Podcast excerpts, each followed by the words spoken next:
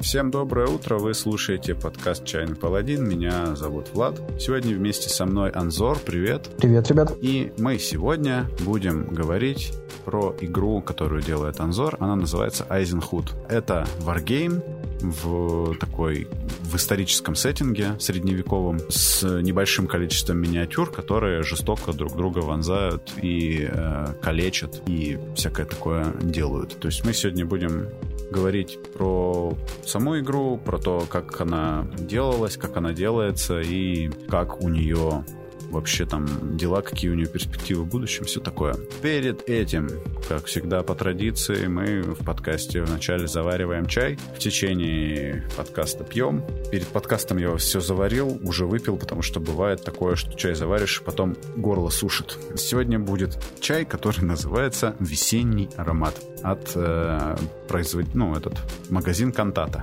Если вкратце, черный чай, цитрус и пряности.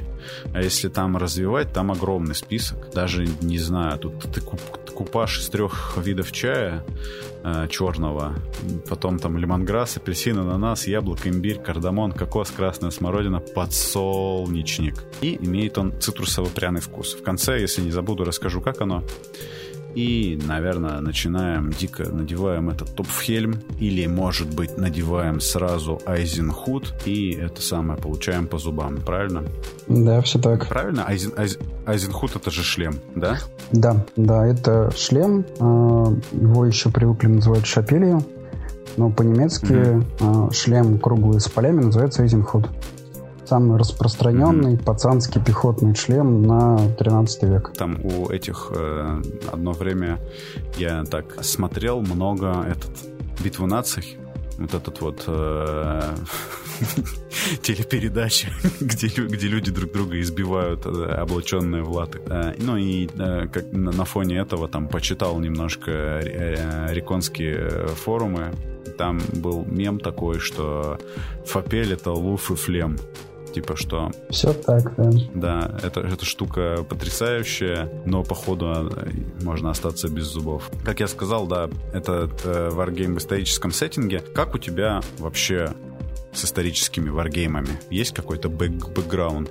Ну, у меня с историческими варгеймами на самом деле все довольно плохо. Uh-huh. И связано это в основном с тем, что я довольно эмоционально воспринимаю историю. Поэтому я для себя не нашел места э, в играх по Второй мировой войне. Uh-huh. То есть в болт я играть не могу, потому что как-то это очень себе, через себя эмоционально пропускаю. Болт — это болт-экшен для слушателей. Да, болт-экшен. Всевозможные там... Это тоже историчка, это на все, на все современные конфликты тоже как-то это все для меня довольно а, непросто. Для меня uh-huh. комфортные временные периоды либо очень давно, либо очень впереди. Uh-huh. То есть то, что было близко к нашему времени, наши дни, а, я довольно плохо воспринимаю. Вот, особенно там, если нас слушают папы, они могут понять, что когда рождаются дети, на какие-то вещи смотришь там немножко другими глазами. Uh-huh. Вот. И поэтому э, играть в войнушку про смерть и тому подобное мне лично проще. Либо про что-то, что было очень давно, либо про что-то, чего еще не наступило и к нашей жизни не имеет никакого отношения.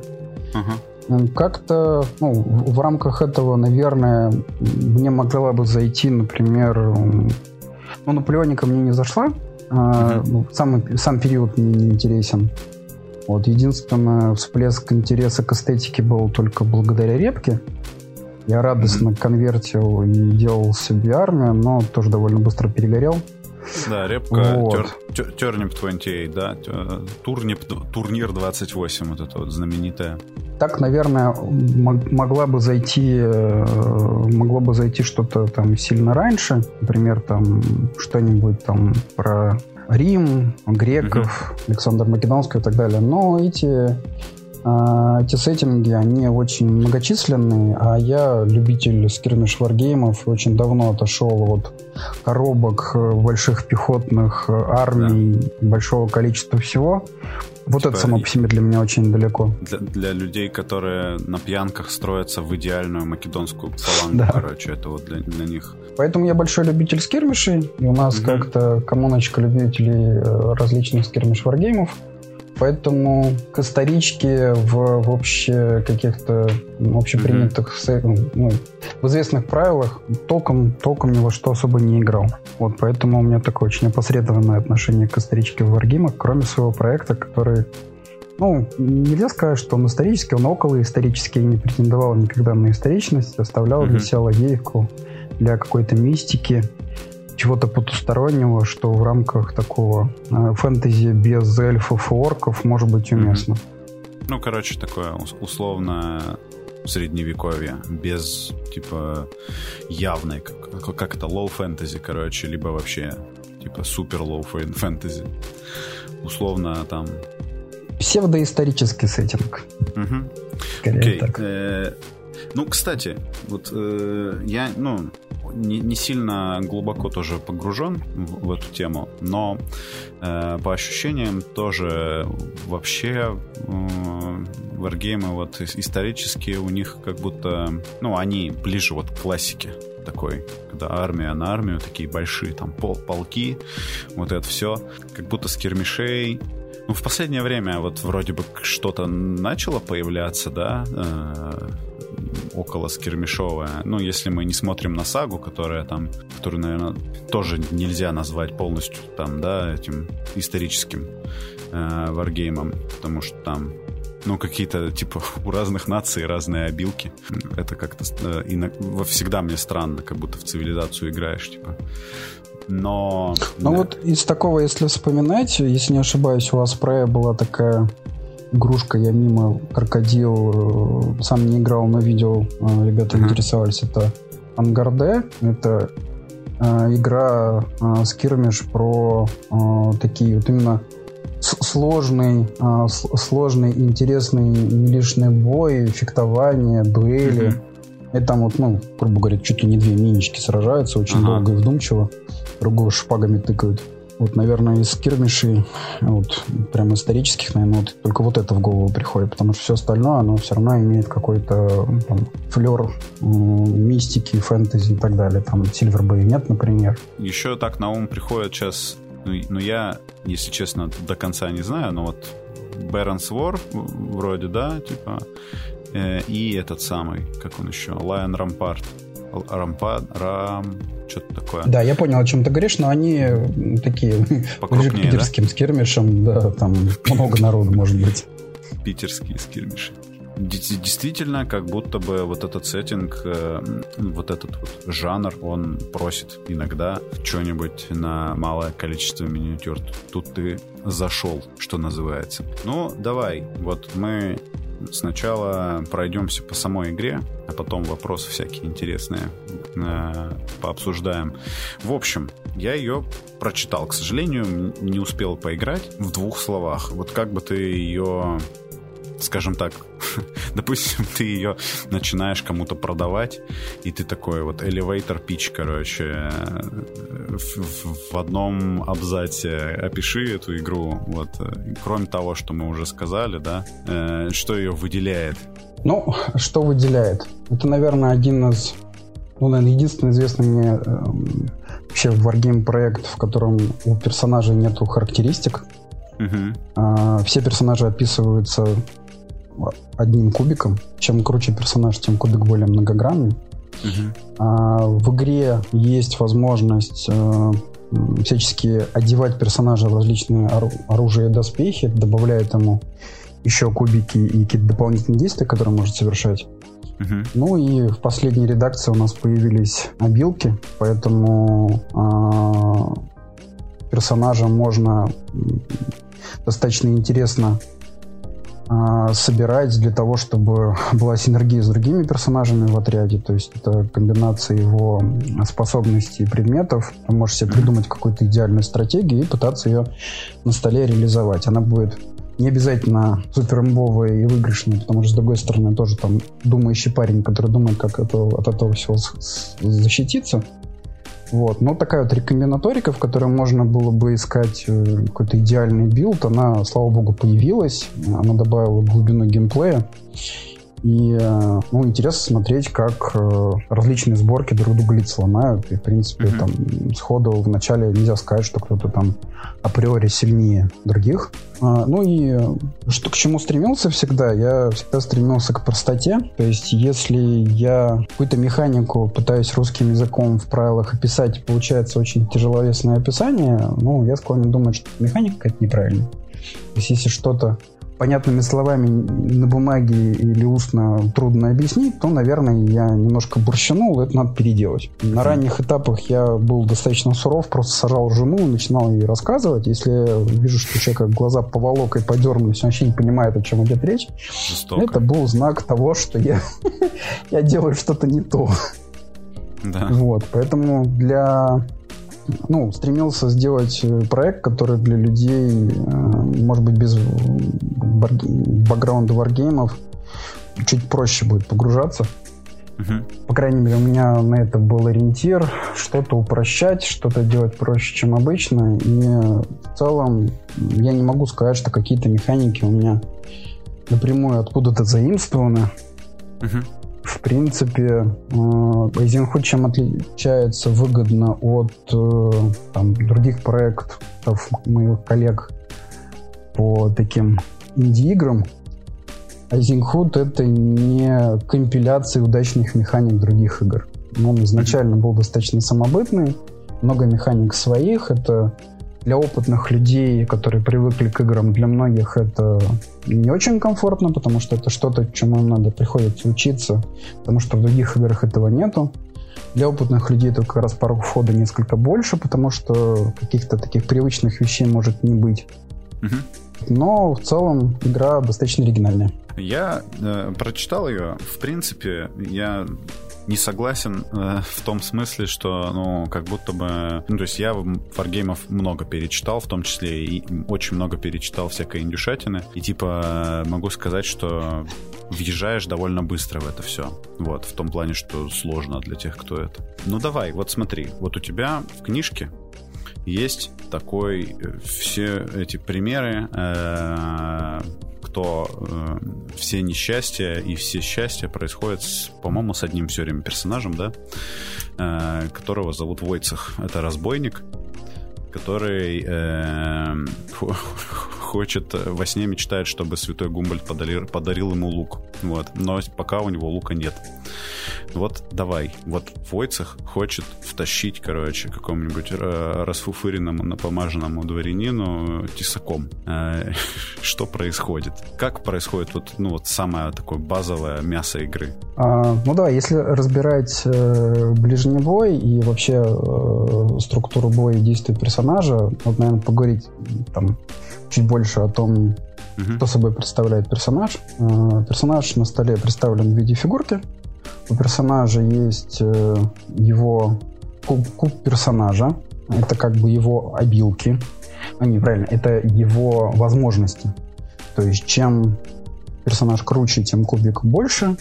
Э, целевое число, э, которое надо получить по броске, это четыре плюс. Соответственно, чем выше кубик, тем базовый успех получить проще, потому что шанс выпадения выше. А, кубики бывают от шестого до двенадцатого. А, но двенадцатый это не персонажи, это предметы. Так люди у нас описываются до шестого, до восьмого, до десятого кубик. Если мы говорим, что у нас сражаются взрослые крепкие мужчины, то у них у всех три очка действия, которые они могут тратить на совершение действий внутри боя. Соответственно, если это какое-то действие, которое не подразумевает там каких-то сложных умозаключений, успехов, удачи и так далее, то мы просто тратим действие и э, то, что хотели, делаем. Ну, то есть, например, мувмент, там не надо чеков делать, чтобы просто куда-то пойти. Мы просто говорим, что мы, ну, вот мы хотим подойти, м- движение в полный рост на сто дюймов, просто тратим одно очко действия, подошли. Подобрать с земли что-нибудь, например. Что-нибудь такое. Подобрать с земли что-нибудь, да, но это, это действие, э, взаимодействие с предметами. Да-да-да, ну тут оно описывается как просто mm-hmm. взаимодействие с предметами окружения. Достать предметы из инвентаря, что одеть, переодеть, потому что там инвентарь позволяет таскать на себе два билда. То есть, например, там парень с луком, к которому бежит кто-то в ближний бой, и если у него есть на это возможность подготовиться, он может взять и переодеться, брать лук и достать там что-нибудь для смертоубийства в ближнем бою. Там в рамках сценария что-то нам надо поделать, там поджечь что-нибудь, там козу украсть, все, все это тратит действие. А бой, соответственно, это уже такое сложное действие, тут уже надо кидать кубики для того, чтобы посмотреть, что будет. Ну, предположим, Войцеху повезло, его ход, он там, например, потратил одно действие на то, чтобы подбежать а, к дворянину, у него осталось два действия. Он это действие тратит, соответственно, на ближний бой. Он хочет дворянину вточить. Тратим действие и обыгрываем ближний бой. Берем кубик э, Войцеха, например, дэ восемь. Вот, Войцех у нас уже не, не, не самый а, обычный аборган, но уже такой опытный парень среднего уровня. Вот берем его кубик дэ восемь. Потом смотрим, вот у него там есть какое-то оружие. Сейчас неважно какое, ну, предположим, там у него какой-нибудь не совсем какой? Тесак, что-то там получше, там топор какой-нибудь, да? Uh-huh. Ну, предположим, у топора у него тоже кубик там дэ восемь. Вот взяли дэ восемь за э, Войцеха, mm-hmm. дэ восемь за топор. А Войцех у нас еще инициировал бой. Он вбежал в противника, добавляем еще один кубик персонажа. То есть у нас получается пул из трех кубиков дэ восемь. Mm-hmm. Берем, бросаем их. Сейчас не рассматриваем то, что у Войцеха могут всякие хитрые способности, которые на это могут влиять. Он может как-нибудь хитренько ударить, там иметь там, например, переброс какие-нибудь или иметь дополнительные кубы.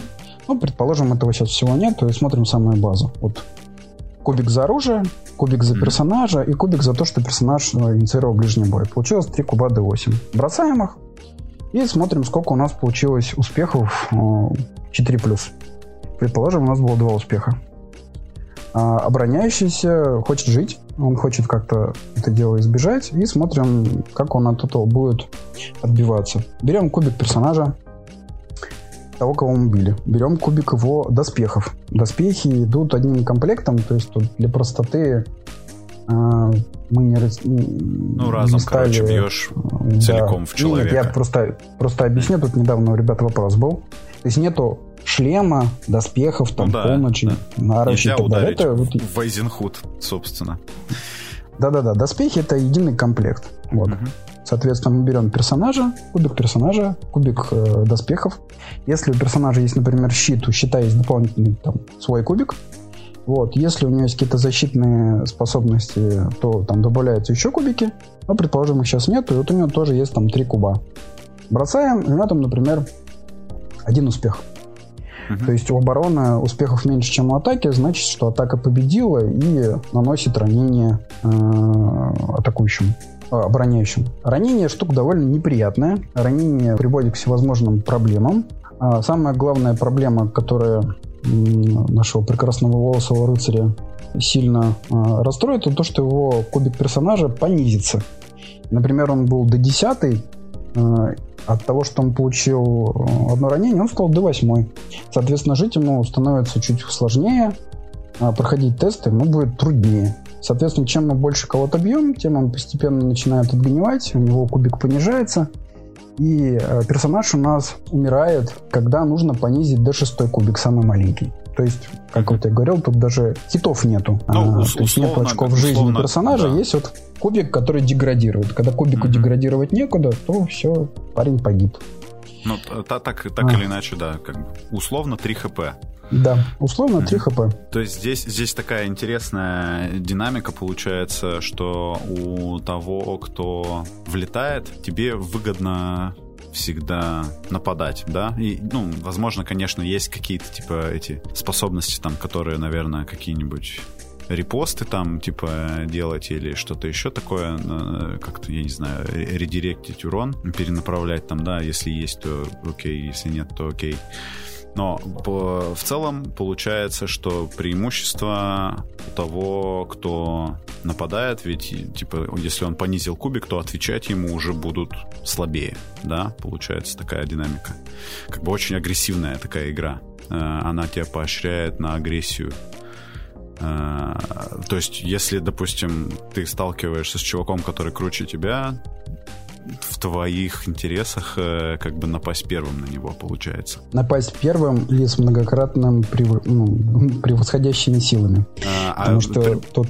да, дает, дает это преимущество какое-то, да, если, допустим, напасть как-то да, ну, завязать да, его вдвоем. Что, потому что персонажи в закачках у нас разные, и какое-то время бронемишки, там два-три хорошо одетых рыцаря mm-hmm. разгоняли толпу крестьян, потому что они стояли, в них стучались, это было очень неэффективно.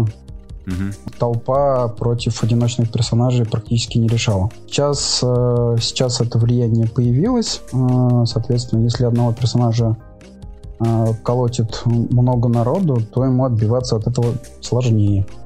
А, ну, кстати, здесь еще такая штука, что вот с одной стороны, конечно, тебе нужно э, такие, типа, есть... В общем, таких крутых чуваков, они потенциально, ну, опасные, как бы, да, там с, с дэ десять-то у него шанс-то ого-го попасть. Но здесь вот вступает еще один такой, э, еще одна переменная, да, это инициатива, которая в Эйзенхуте такая, типа, э, я видел такое в настольной ролевой игре в одной, э, в тройке, тройка называется, вот. А в варгеймах по нему вроде бы не встречалось раньше, вот. Расскажи про нее, про инициативу. Ну, карточная инициатива, она не так, чтобы какое-то там мною придуманное, вот. Единственное, что я привнялся, это активация обилок отряда еще на карточке. Ну вот на, как на, это на, у нас на, выглядит? На, на короле да. и королеве, да, ты это имеешь в виду? Это да, мне да, вообще да. особенно понравилось. Как у нас это работает?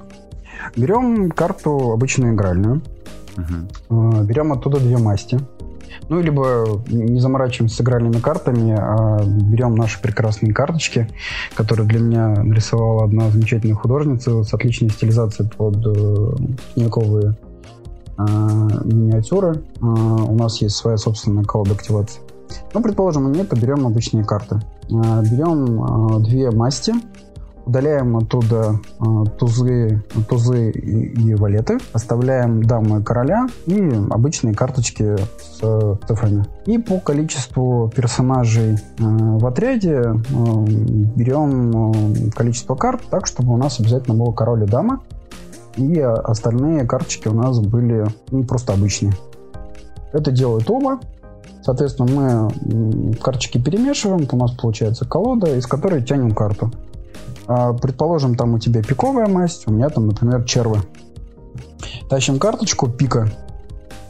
Это значит, что ты любого своего неактивированного персонажа можешь активировать. То есть значение Если это имеет был, например, только масть, да? Масть, э, да. Не имеет Если это картинка... Циферка. Да, циферка не имеет никакого значения. Угу. Была такая итерация, она показалась ребятам сложной, мы от угу. не отказались. Просто масть. Кто играет, ты или я, ты или я. Соответственно, если выпадает король, то ты также можешь активировать любого а, своего персонажа в отряде, который еще до этого не ходил, угу. и применить способность отряда. Способности отряда, они в основном адресные. И тут тоже такой момент, который иногда ребята не понимают из описания. Можно активировать одного персонажа, а билку применить на другого. Uh-huh. То есть, например, может быть способность, которая дает там, возможность кого-то подвигать на сколько-то дюймов. Ты говоришь, так, вот к этому парню сейчас бегут, его будут бить. Я его не активирую, он уже ходил, но я его обилкой отодвину. А ходить буду вот этим парнем. И, ну, просто его обычно активирую. Он там будет uh-huh. что-то делать.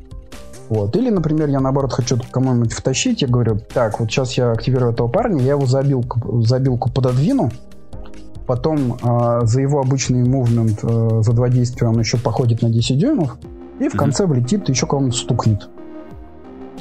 Обилки, как правило, они э, группируются по принципу есть... там, атакующие есть больше оборонительные. Оборонительные активируются на даму, атакующие активируются на короля. Когда игрок составляет свой ростер, он сам вот эти домены обилок себе выбирает. Вот он там, например, придумал, что он играет там за Робин Гуда, делает там, там легко бронированных разбойников, лучников, которые хорошо передвигаются по лесу. И он там, например, себе берет обилки, связанные со стрельбой и перемещением. И поэтому его ребята хорошо стреляют и более активно перемещаются по полю. А вот этот, его противник, например, он хочет делать какую-то баронскую дружину, он берет там, например, ближний бой и защиту. Uh-huh. И, и одевает ребят соответственным образом. У него там такие плотненькие пацаны со щитами, с хорошим качественным оружием. Еще у него есть обилки, которые усиляют его ближний бой, и обилки, которые делают его оборону еще более эффективной. И вот получается там такие архетипы. А можем там, например, там ближний бой и стрельбу. И, uh-huh. Ну да, это, это, это возможно, я этого не запрещаю. Или ближний бой и э, перемещение. Uh-huh. А, тоже какая-то на тех же а, на те же миниатюры также одеты а, разные вот эти вот скиллсеты, они по-разному помогут им в бою и в процессе боя как-то могут ситуацию изменить. Чем эта штука прикольная? Тем, что у вас не будет э, такой ситуации, что, например, ну, не прокает э, применение обилок, не приходит, возможно, там, если бы это на кубах было завязано, нет такого варианта, что а, пока колода не исчерпается, что-то не выйдет. Обязательно uh-huh. выйдет. Ну и вы, соответственно, знаете, что если, например, э, в начале хода, когда э, еще там, не было, например, там, сближения какой-то там драматические ситуации, когда обилки были нужны, а они у противника уже вышли, у меня уже карточка вышла, то там понятно, как будет бой развиваться, что там, например, чего-то он уже сделать не сможет. Или наоборот, там карточки заканчиваются, сейчас вот надо что-то поднажать, что-то сделать, но, там, например, знаем, что его обилки еще не вышли, он может там в любой момент чем-то неприятное чебучить. Единственный тут косяк в том, что если колода плохо перемешана, то какое-то время а, одни, ну, один игрок может доминировать на столе, ходить э, больше. Но uh-huh. мы это попробовали э, полечить тем, что есть э, способности, которые даются там, лидеру отряда, который с карточками может взаимодействовать. То есть если там, например, кому-то долго ход не идет, он может что-то хорошее сделать. И игрок к этому подготовился, он просто так свою команду сформировал, что вот он взял кома- командирские обилки таким образом, чтобы с этим что-то делать. Этот стек, да, эта колода, она замешивается на раунд, правильно? Да. Вот этот, потом, она, потом, потом она перемешивается заново. Но из нее удаляются потери. В каждом ходе мы формируем mm-hmm. новую колоду, и все мы ее перемешиваем. Очень часто, когда я смотрю на варгеймы, где есть, ну, которые про ближний бой, они либо очень детально описывают ближний бой, когда там прям, типа, в них сложно играть, там, если миниатюр больше двух, там, трех каких-то со стороны, то есть все-таки это детальные очень дуэли.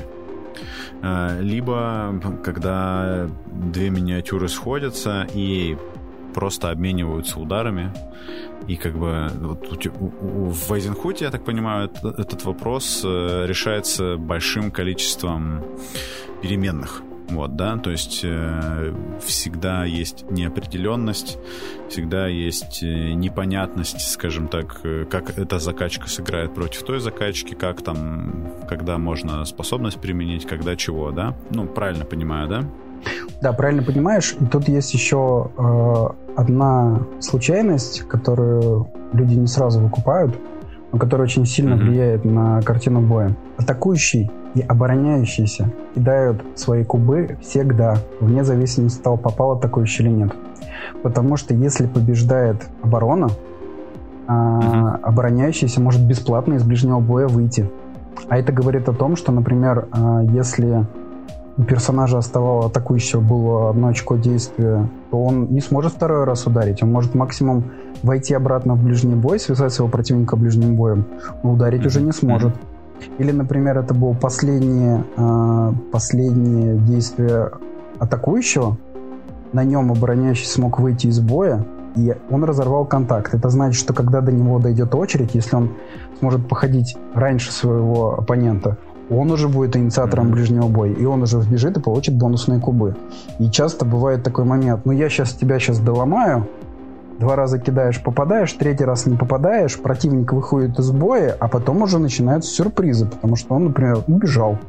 Или на карточках не повезло, он на тебя напал и очень сильно там тебя поломал, и ты уже думаешь, что как бы самому уже из этого булыжного боя сбежать. Угу. То есть нет такого состояния, что нашли друг друга два одиночества и просто стоят, пока кто-то не умрет. Ну да, то есть здесь какой-то м- как, постоянное движение, какой-то рисунок есть в этом. У меня такой э, опыт вот э, с, с индюшатиной часто бывает, что они сталкиваются, и мож, мож, что они могут делать, это друг в, вокруг друга кружить, но типа нужны ли в таком случае вообще миниатюры в такой игре, когда они просто вот э, встали друг напротив друга и вы кубики кидаете? Ну да. И получается... Вот эти чуваки, все свои, все, что они делают, они делают э, в рамках сценариев, да. Э, я полистал, и поправь меня, если что-то неправильно, я не, не увидел там типа Ванзалова «Все против всех». Ну, это самый простой сценарий, с чего все начинается. Как раз э, сценарии появились для того, чтобы как-то это дело разнообразить. Потому что ну вот, да. на момент, момент баланса команд, например, тут, тут же как.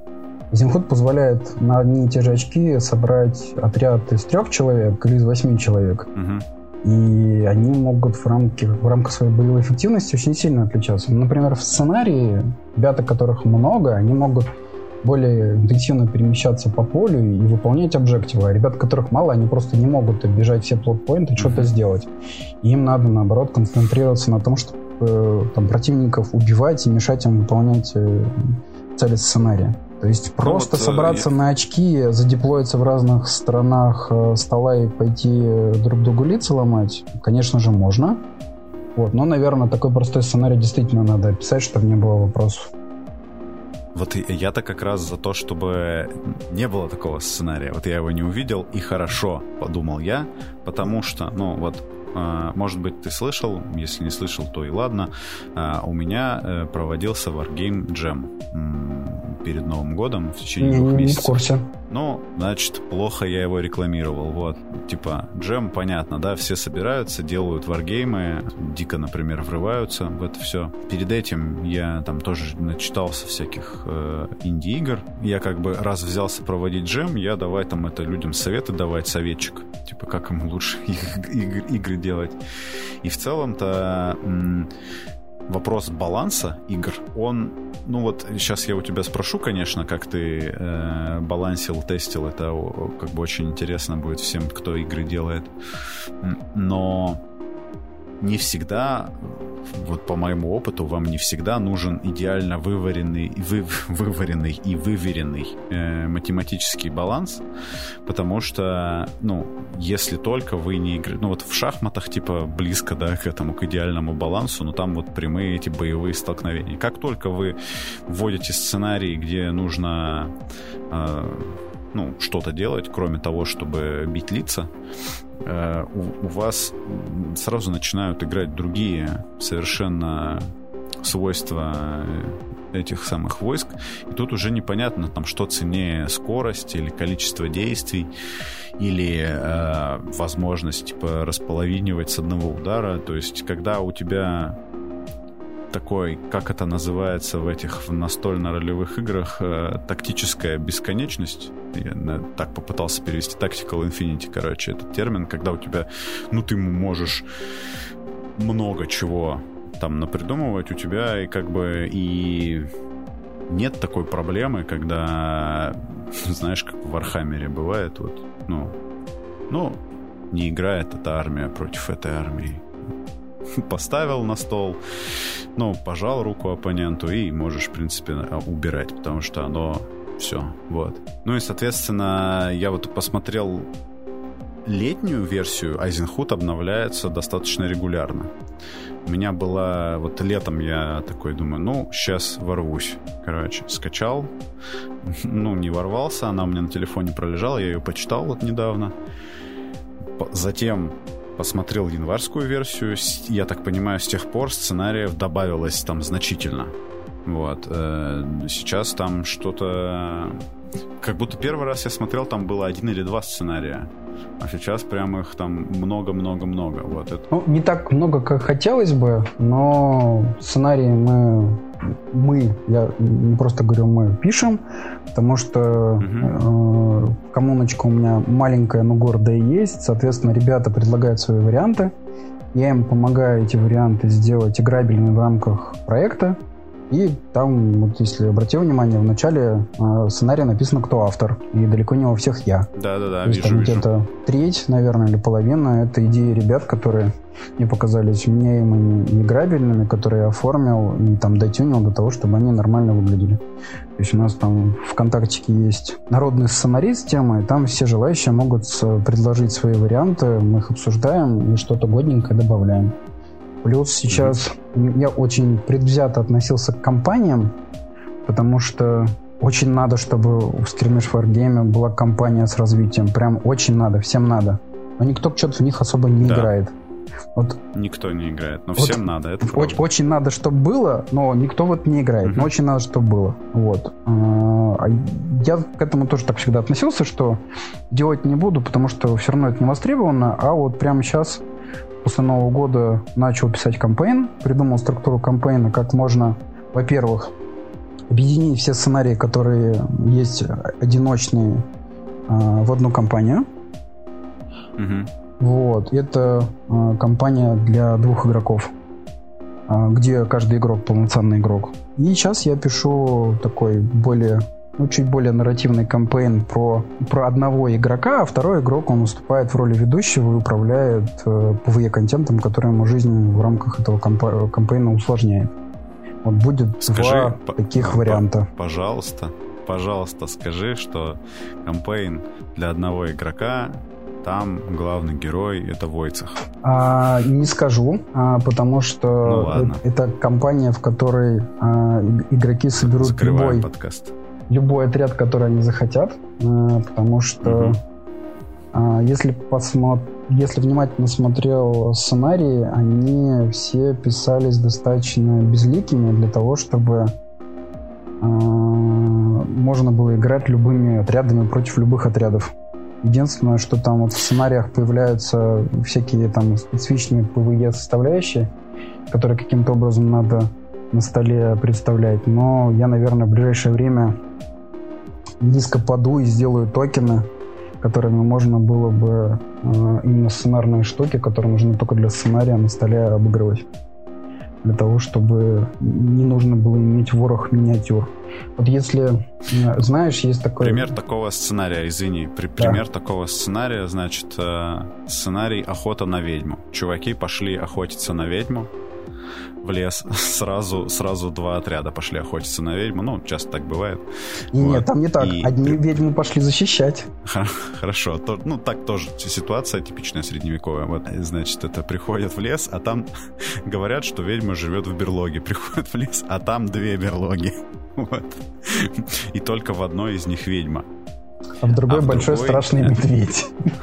Да, в другое сокровище, как можно было бы подумать, но нет. Пример сценариев. То есть получается, что и, если я правильно понял, один вариант ты описал, кампейн там будут объединены, связаны между собой каким-то сюжетом, представленные сценарии в книжке, да?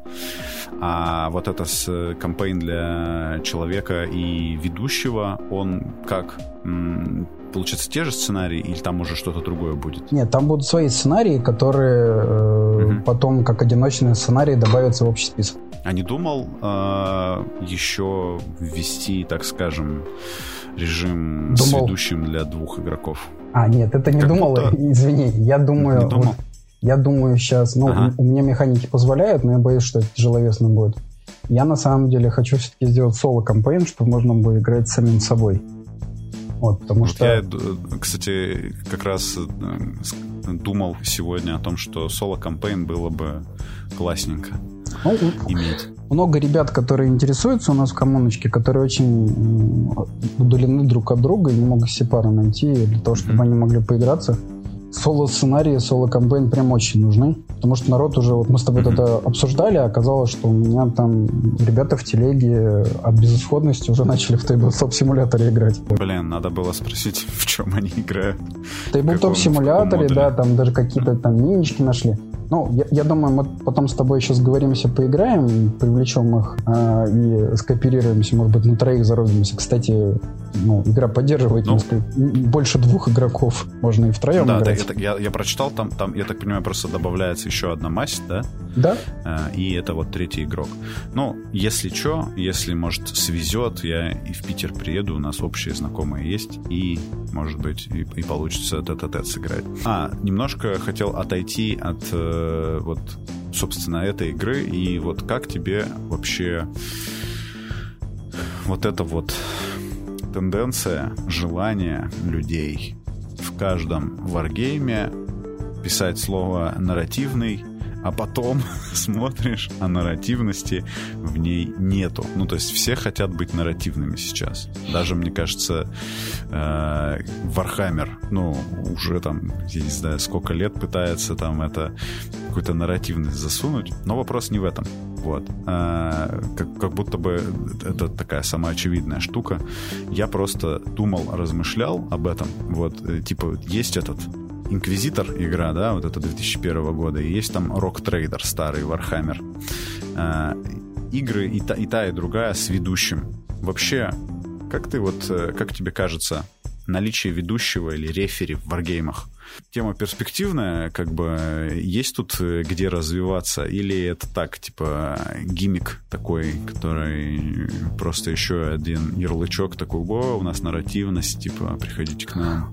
Ну, я, как большой любитель настольных ролевых игр, могу сказать, что в подавляющем большинстве настольных ролевых игр мастер — это функция. Это функция человека, который по непонятной причине вместо того, чтобы играть, берет mm-hmm. на себя э, обязанности электронной вычислительной машины, которая э, выполняет заскриптованные действия, выдавая перед игроками какие-то ситуации, в которых они, в которых они должны справляться. Единственная игра, в которой мастер... Я, я не могу сказать, что я знаток многих игр, но, там, условно говоря, я смотрю там, на ди энд ди, на Pathfinder, Uh-huh. в которых э, мастер там, в большинстве случаев ездит по рельсам и попадает в жутко неприятную ситуацию, когда нормальные игроки начинают ходить через стены и идти через сценарий по диагонали. Вот хороший пример да. игры, в которой мастер играет, это э, инди, инди-ролевая игра э, Dungeon World, в котором мастер играющий. Uh-huh. Он прям играет, он не знает, что будет, ему прям интересно. Достаточно, достаточно много таких игр на самом деле есть. Вот. Ну, ну вот, да. Если смотреть mm-hmm. по классике, да, вот как бы, ну и смотреть на, на то, чем вынужден заниматься ведущий в варгеймах, в которых эта функция есть. Ну. Я, ты, ты, ты спрашиваешь, есть там в этом перспектива или нет. Лично я в этом не вижу интереса именно для мастера. То есть, mm-hmm. если его задача просто провести время с ребятами весело под пиво и просто им помочь развлечься, ну, окей, это его выбор. Но он же не играет на самом-то деле. ди энд ди и Pathfinder это же вообще так-то. Так вот посмотришь, короче, ну, это игры про боевку, они там в двух шагах от варгеймов на самом деле находятся. Ну, вот именно пятерка ди энд ди и Pathfinder там, да, принципе, это очень, очень странные скирмиш, очень странные сложные скирмиш варгеймы. Ну, я, я бы сказал, что это на, на, часто наоборот такой ноу-брейнер, скирмиш с одним персонажем такой, когда ты делаешь из хода в ход одно и то же действие очень часто. Про ведущего, вот, я просто эту... У меня мысль так точно такая же в голову пришла, когда я такой, типа, ну, в варгейме ведущий. Проблема, ну, типа, что он делает? Он, ну, вот ведущий, который описывает игрокам штуки, типа, о, а вот над вами сгустилось пунцовое, низкое, серое небо, не знаю, там все, короче, это сверкают молнии, ну, херня получается, как бы, типа, ну... Пару раз послушали, как бы устали, хотим же тут, типа, вонзаться. Чего ты мне городишь свою эту фигню? Который, ведущий, который описывает, как ты голову там кому-то отрубил, тоже ерунда какая-то. В общем, сидел я и думал, даже вот в том же этом самом, допустим, в Рок-трейдере, просто смотришь, э, как, что там делает ведущий, вообще не объясняется. Мне просто кажется, что ведущий в играх, типа... Короче, у меня есть гипотеза, э, она подтверждается, что в какой-то момент игры, э, вот коммерческие эти варгеймы, они отказались от ведущего, который был там в крикшпилях, типа э, всяких разных старых. Потому что что там делал ведущий рефери? Он просто, типа, все... Типа, у вас не было кучи правил на, типа, как учитывать погоду, как забираться на холм, как сби- слезать с холма, типа, как нападать, ну, вот это вот все. Это просто, типа, садился рефери и говорил, ну, вот тот, кто стоит на вершине холма, тому проще обороняться, чем тому, кто внизу. Вот, вот вам, короче, модификаторы будут вот такие. Все-таки, ладно, хорошо, в книжке этого нету, в книжке просто там написана какая-то рекомендация, типа, что холм штурмовать сложнее. И вот в какой-то момент производители всех этих игр, они такие: ребят, давайте, вот вам книга правил, никакой вам ведущий не нужен, книга тут правил, написано. Ваш ведущий. Да, вот. Да, тут все, все написано. С одной стороны, не нужен третий человек теперь. С другой стороны, это как бы рождает э, людей, которые это самое, вчитываются в правила. Не то чтобы это было плохо, но часто у людей бывают терминальные случаи вчитывания в правила. И необходимость правил описывать каждую фигню, каждый, ну, вообще любой аспект игры, который может потенциально произойти на столе. Э, ну, или, типа, в фокусе игры, по крайней мере. Вот как будто бы задача рефери в этом. Чуваки играют, и я хочу, ну, разделить отряд свой. А ты такой, в смысле разделить отряд? В правилах игры нету... разделить отряд. Тут все отряды ходят по десять штук. Так, а ведущий такой, да, хорошо, вот ты разделяешь отряд, но вот происходит вот это вот. Вот, так, вот такая получается у него роль. А, то есть, который на ходу, ну, на ходу, грубо говоря, разрешает какие-то спорные ситуации, придумывает тебе какие-то дополнительные, ну, такие, исходя из э, здравого смысла. Ну, и возвращаясь к нашей этой нарративности, что вот кроме такого чувака, который выступает рефери, о ведущий еще, наверное, здесь э, у нас индустрия, скажем так, на месте не стоит. У нас там появляются куча э, вариантов поиграть с монстрами, по, покидать по разным табличкам случайных событий. И э, вот этого все, вот как будто бы вот эта вот роль ведущего. Но вроде бы звучит все неплохо, но игр с ведущим я по-прежнему очень мало вижу, точнее ноль. Вот, их практически нет. Ну, ты правильно говоришь, просто ему сейчас места нету. Mm. Правила достаточно сильные. Для троих. Ну, на самом деле, вот ты говоришь разделить отряд. Я вот, честно говоря, mm-hmm. не могу вспомнить ситуации, которые, которая бы не описана была в каких-нибудь правилах, в которых я играл, и мы на столе не нашли компромисс с моим оппонентом. Потому что тут тоже, тут, наверное, это относительно культуры игры. Ну, uh-huh. я и ребята, с которыми мы играем, мы не играем на корову. У нас и нету нет, да, жесткого вординга правил и так далее. Мы такие, ну там, uh-huh. так, стоп, а что будет вот, ну, сейчас я вот, вот это вот сейчас могу сделать? Ну, наверное, uh-huh. можешь, это логично. Ну, окей. Ты не против, не против. Ну, вот я вот это сделал. Вот. А, а такого, что там вот я что-то хочу сделать, а мой оппонент говорит, что я это не могу делать, ну, наверное, не могу сделать, потому что я же с человеком играю, я с ним договорюсь. Если он мне там что-то непонятное позволяет, и для нас обоих это нормально, то нам, ну, у нас это не вызывает никакой фрустрации. Вот. Но сейчас правила действительно достаточно регламентированы, и редко бывает такая ситуация, что что-то хочется сделать, а непонятно вообще, как это обыгрывать. Когда мы тестируем Eisenhut, для меня это а, повод это дело описать. Когда мы там тестируем, попадаем в ситуацию, которая вот сейчас непонятно, как, как это разруливать. Я на месте придумываю, как мы это делаем, мы сейчас это резолвим, а потом я себе этот блокнотик записываю и этот кейс разбираю, а как поступать в такой ситуации, и это в конечном итоге в правило попадает. Вот, то есть, получается, если хочешь побыть ведущим на варгейме, делаешь свой, и ты становишься на нем рефери. Такой. Ну, типа того, во время да. тестов. Расскажи про вот, про вот этот... Как, как у тебя построен процесс тестирования, да, как у тебя, как ты занимаешься балансом, если ты занимаешься им, то есть ты как в Excel высчитываешь, сколько должен да, носить конечно. ручный меч. Конечно, у меня довольно сложная, сложная расчетная таблица, в которых я считаю баланс предметов. А, mm-hmm. Версия от версии он меняется, потому что там в чем-то я mm-hmm. разочаровываюсь и пытаюсь найти математически более выверенные э, варианты подсчета. Соответственно, очковая стоимость тебя... предметов, она не на ровном месте, она рассчитанная. То есть вот то, что за сколько очков mm-hmm. вы покупаете какой-то меч-доспехи или какую-то обилку, ну, это не пальцем в небо.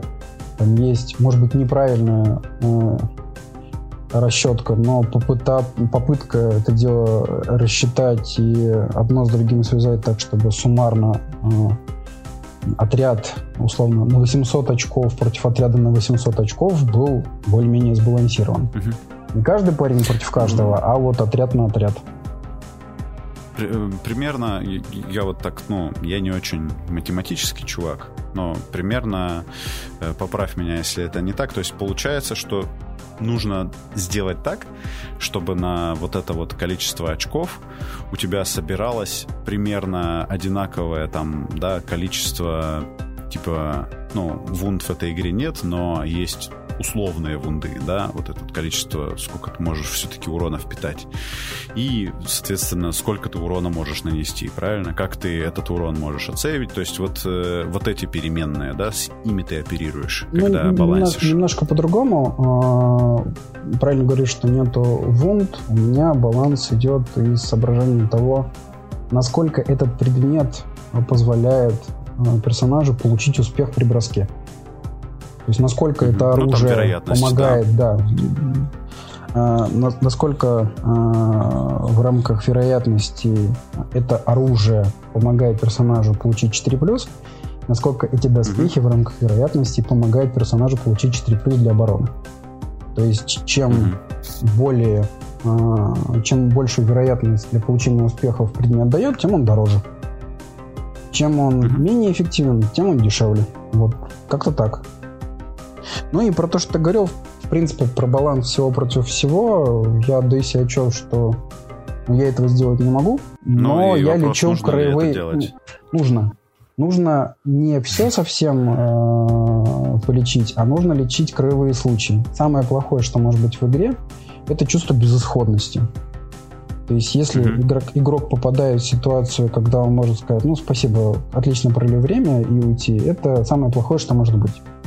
Поэтому если, не дай бог, возникает кейс, когда один игрок чувствует безысходность и беспомощность, вот это проблема, которую надо решать. Вот, такого быть не должно. То есть ситуации, когда там, на третьем ходу игрок понимает, что, в принципе, ну, можно расходиться, и, и, и при этом у него, там, например, у него там, больше половины отряда есть. Вот, у него еще как бы человечки есть на столе. А он же понимает, что он проиграл, то значит это все плохо. Вот, ну, стат... то есть, получается, что на вот таким образом э, сейчас так, или есть такое стремление, что на вот эти вот очки, которые там есть, я могу набрать, ну, исходя из того, что ты говоришь, я могу набрать, в принципе, любой ростер, и он будет валиден. Ну, стремлюсь к этому. Стремлюсь к этому. Сейчас э, толпа барганов э, с улицами э, не стопроцентно побеждает. Ну, короче, как в, в любой нормальной э, сессионной командной игре, понимание того, все хорошо или нет, у нас должно быть пятьдесят процентов генерейтов команды. То есть ком- mm-hmm. команда барганов против команды рыцарей иногда побеждает, иногда проигрывает. Это зависит от того, ну, да, как да. сложились... обстоятельства, но не то, что они всегда проигрывают или в большинстве случаев проигрывают. Они вот. Же, опять-таки, всегда есть еще задачи сценария, которые тут тоже своя динамика имеется. Да, задачи сценария. Сценарий эту штуку немножко облегчает, потому что ну, сценарии у нас появились довольно в рамках разработки довольно новая механика, поэтому до этого баланс строился на том, чтобы просто в фронтальные стычки, дать нормальный винрейт для разных сборок. Как мне показалось, когда я читал, ну, скажем так, то, что какие у меня пожелания были, ты их немножко меня, э, меня немножко опередил и сказал, что это все будет. Ну, в частности, там соло-кампейн и все такое. А, я так посмотрел, и мне было бы прикольно э, иметь... Возможно, это очень казуально, но мне хотелось бы иметь такие типа шаблоны, вот как ты говорил, там баронская дружина. Чтобы собрать баронскую дружину, возьмите вот примерно вот это. Чтобы собрать там отряд разбойников, возьмите примерно вот это. Ну, то есть, типа сейчас, как я посмотрел, типа это такой большой конструктор с большим количеством снаряжения, э, со всякими обилками. То есть в этом интересно посидеть, поковыряться. Но вот чтобы, допустим, взять игру, просто затестить, м- так типа... вечерком в пятницу, мне бы, ну, хотелось вот, вот, вот еще такой вариант иметь. Слушай, обязательно сделаю, обязательно сделаю, потому что это, ну, и мне тоже это трудно, потому что вот, там мы с тобой обсуждали, надо было встретиться, uh-huh. поиграть. Я такой, э, так, надо часа полтора посидеть, попридумывать ростеры, чтобы они были интересны, ну, да. там, конкретно, хотя бы даже мне. Вот то, о чем ты говоришь, это обязательно надо будет сделать, но не сейчас, а когда правила перестанут дышать так сильно. Потому что чем больше таких моментов, тем больше правок нужно делать при изменении mm-hmm. каких-то механик. Потому что... Ну, ну да, согласен. Я что-то переписал, и надо пройтись по всей книжке и проверить все премьеры mm-hmm. и все взаимосвязи, что нету противоречий. Поэтому если... Например, сейчас это начать делать, то получится, что там при каждом обновлении сценария надо будет проходиться по всем ростерам, смотреть, все ли там актуально. Ну, конкретно да, мне это много человека часов надо на это тратить. Когда игра перестанет а дышать, спорт? то такие вот угу. референсные банды обязательно будут. Перестанет дышать. Ну, да. Постмортом напишешь. Это сколько игра находится в разработке? Уже. Ой. Хороший вопрос. Давненько. Лет семь, наверное. Семь лет. У тебя регулярно достаточно, э, ну, по крайней мере, вот из того, что я не так давно подписан на паблик, но э, вижу, что регулярно выходят обновления. То есть э, иногда это там почистили э, какие-то там типа ошибки, иногда там какие-то вот, как ты говорил, там ребалансы все там разные, доб- добавляются целые механы. Вот, э, вопрос э, тестирования, я так понимаю, что, ну да, ты вот делаешь математику, потом вот у тебя есть э, товарищи, с которыми вы это все активно тестируете и все это дело проверяете, работает это или нет. Вопрос у меня такой, как ты за семь лет умудряешься вот э, в себе поддерживать фокус на... Это единственная игра, которую ты разрабатываешь? Нет, у меня в разработке довольно много одновременно игр. А. Иначе я свихнусь. Ну, да. Понимаю прекрасно тебя. Ну вот. Ну, как, как тебе, в общем, удается поддерживать вот этот вот... Есть же, ну, я не знаю, вот у меня в какой-то момент... перегораешь, короче, и начинаешь эту игру ненавидеть просто, когда ее делаешь. Типа, я уже видеть ее не могу. Потом, если к ней вернуться, типа, через пару месяцев начинаешь, начинаешь читать, она такая, о, так оно... Ну, ты сам, сам свой текст уже забыл, читаешь его как незнакомый. Такой, о, так это все, в принципе, довольно бодро. Вот, как ты в себе поддерживаешь вот этот... Эм, ну, энтузиазм? Не приходится ли тебе заставлять себя... Сложный вопрос. Тут, Конечно. наверное, такого простого ответа не будет. На самом деле, вот то, что я сказал, что я около семи лет делаю, это не значит, что я прям все семь лет проектом занимаюсь. Mm-hmm. То есть у меня были довольно большие периоды, когда я вообще ничего не делал, там по шесть-семь месяцев. Вот. Но mm-hmm. сейчас немножко время уплотнилось. Почему? Ты говоришь, там недавно подписан на паблик. Паблику, на самом деле, не так много времени. Потому что mm-hmm. очень много я это делал в солян, сам с собой. И, и там у меня есть там верные друзья, которые мне помогают. Никита, передаю тебе большой привет. Ты мой самый верный тестер и сообщник. Да за много лет был в этом всем. Вот. Самое, самое плохое – это понимание того, mm-hmm. что это никому не нужно. И это сильнее всего мешает работать. Вот. Но в этом, наверное, году проект начал довольно интенсивно развиваться. После того, как мы с Гексогеном записали пару роликов, которые показали людям в интернетах, и начали в группу приходить незнакомые люди, интересоваться, задавать вопросы. И я начал понимать, что это вообще-то кому-то надо. Это кому-то интересно, кроме меня. И когда пошла обратная связь, когда начали приходить люди, присылать репорты, у нас там, не знаю, в каком-то городе, в котором я даже не знал, как он называется, люди играют. Я такой, господи, неужели, неужели это работает? Вот самое... Самая рабочая эта штука – это понимание того, что кому-то нужно. Как только там моя коммуночка начинает тухнуть и перестает меня толкать, у меня, соответственно, энтузиазм падает. Я последний у меня период спада был, ну и там из-за моих личных обстоятельств у меня были серьезные проблемы со здоровьем, в которых я выкарабкиваюсь. И, в принципе, всю осень вот, до сего момента я практически ничего не делал. Сейчас из больнички выписался, хочу писать. Вот. Но, тем не менее, ребята что-то спрашивают, интересуются, приходят новые игроки и в телегу, и в контакт, и какие-то новые mm-hmm. ребята присылают мне в личку репорты. Это все очень сильно мотивирует. Но, положа руку на вымя, могу сказать, что я от Eisenhut довольно сильно устал. И mm-hmm. я считаю, что он на самом деле довольно готовый. То есть игра рабочая, она играется. Я ее сейчас ну, постепенно... Из того, что я прочитал, я, в принципе, с этим согласен. Да, да я, ее, я знаю, где там проблемы, я их потихонечку решаю, я там, развиваю mm-hmm. сценарий, привлекаю к этому коммуноч... коммуночку для того, чтобы сценарий развивать.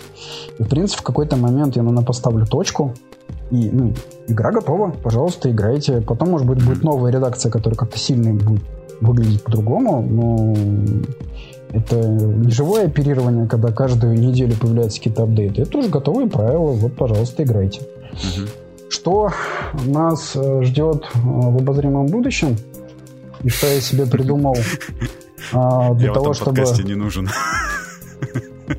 Все, все, все вопросы, все вопросы мои сам отвечаешь без меня. Ну давай, что, что нас ждет в будущем? Для того, чтобы мне было интересно, я себе ну, там, довольно давно придумал то, что Eisenhut — это э, базовый движок, на основе которого mm-hmm. можно делать другие игры. А, да. Нарративный кампейн, нарративный, плохое слово, я его ненавижу. Я не люблю но он, не по люблю сути, нарратив, есть да. кампейн, и, та, и так нарративный. Да, да, да. Другого да. не может быть кампейна. Он вообще немножко в другом сеттинге, в нем появится нежить, э, mm-hmm. и первые... Первый акт э, кампейна э, про то, как э, отряд пьяных наемников защищает трактир от э, андедов. Вот. И кампейн Но. будет вообще немножко про другое. Он будет там, более, более фэнтезийный. Вот в рамках кампании цифру у нас появится... Чего?